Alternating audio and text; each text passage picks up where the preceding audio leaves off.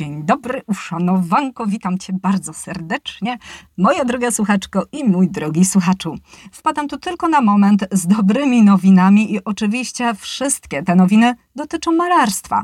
Po pierwsze, już w ten czwartek, czyli 8 lipca na kanale pojawi się długo wyczekiwana trzecia część opowieści o Witkacym. Właśnie kończę montaż i muszę powiedzieć, że to będzie naprawdę fajny podcast to jest też ten moment, że można nadrobić zaległości, czyli jeżeli nie znasz poprzednich części o Witkacym, to śmiało włącz odcinki numer 51 i 52, bo wydaje mi się, że ta trzecia część najlepiej wybrzmi, kiedy zostanie puszczona w ostatniej kolejności. Dodatkowo gościem tego podcastu będzie pani Natalia Kruszyna z Muzeum Historii Katowic, z którą porozmawiam o ostatnich dniach życia tego wybitnego artysty. Ale nie tylko. Będzie też o tym, co działo się po śmierci Witkacego i mam tu na myśli naprawdę niezłą farsę, a także poopowiadamy sobie co nieco o asymetrycznej damie, czyli modelce Witkacego, której portrety są w kolekcji Katowickiego Muzeum. Nie miał zębów. Nie miał zębów. Wait a minute. Who are you? Zrywała z nim związek. Co Witkacy zresztą głęboko przeżywał, bo bardzo był do niej przywiązany, bardzo ją kochał. Sam mówił, że właściwie to prawie kocha ją jak córkę, bo ona rzeczywiście również była wiele młodsza od Witkacego. Chciał ją adoptować. Chciał ją w pewnym momencie adoptować. To już kuriozum. Pogoda była ponoć piękna, słońce świeciło, była złota polska jesień się rozpoczynała, wszystko było cudownie. No ale niestety państwo ziemlańscy mieli radioodbiornik. Wtedy padły też te słynne słowa. Tak, to już dziś, to już dziś powiedział ponoć do Czesławy Oknińskiej i ona wiedziała od razu o co chodzi.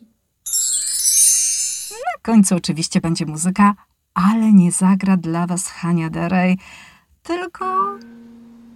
No, to już się wyjaśni w czwartek. Ja Wam tutaj tylko puszczę taką zajaweczkę. Patrzę na świat z nawyku więc to nie od narkotyków. Aby Wam umilić oczekiwanie, zapraszam Was bardzo serdecznie na YouTube'a, a konkretnie na kanał, który prowadzi Ania i który nazywa się Historia Sztuki na 100. Piszemy to łącznie.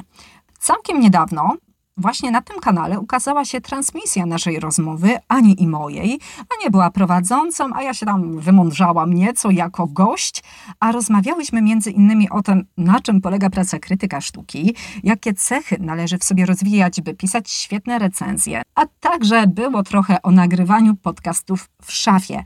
Przyznaję się bez bicia, ja się świetnie bawiłam i mam nadzieję, że przysłuchując się naszej pogadędce, ty również oprócz solidnej wiedzy wyciągniesz z niej potężną dawkę endorfin, no i pozytywnej energii.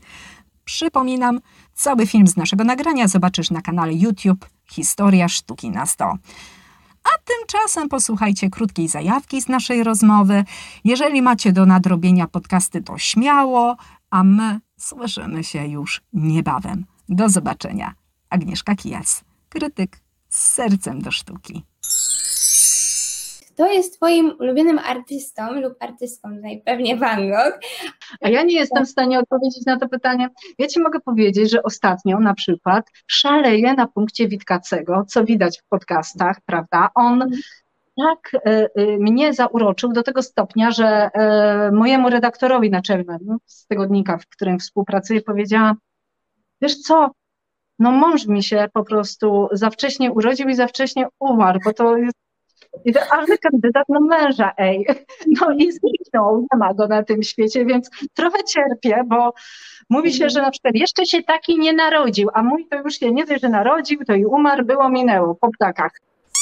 Masz już na starcie, albo ci się podoba, do widzenia, nie podoba ci się, nie. I ona ci już nie opuści do końca życia.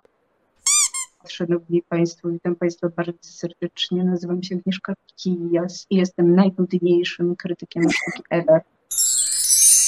Papa, idę montować.